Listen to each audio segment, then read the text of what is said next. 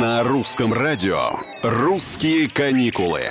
Привет, это Петр Кузнецов, и нам уже рассказали, за сколько можно отдохнуть этим летом на наших же курортах. А спрос есть и немалый.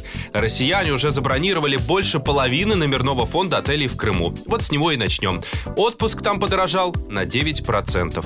В Краснодарском крае на 5%, а в Калининградской области сразу на 30%. Так снять квартиру на Балтийском море летом можно будет в среднем за 4000 рублей в сутки. Кубань примет за 2800 в среднем, а полуостров за 3500 рублей.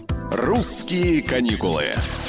Целом, опрошенные эксперты отмечают, что наиболее популярны курорты Краснодарского края и Крыма для семейного отпуска. 43% Ого, много. Бронирований поступают именно от семейных туристов. При этом 26% мам с детьми больше предпочитают отдыхать в Анапе, Сочи и Геленджике.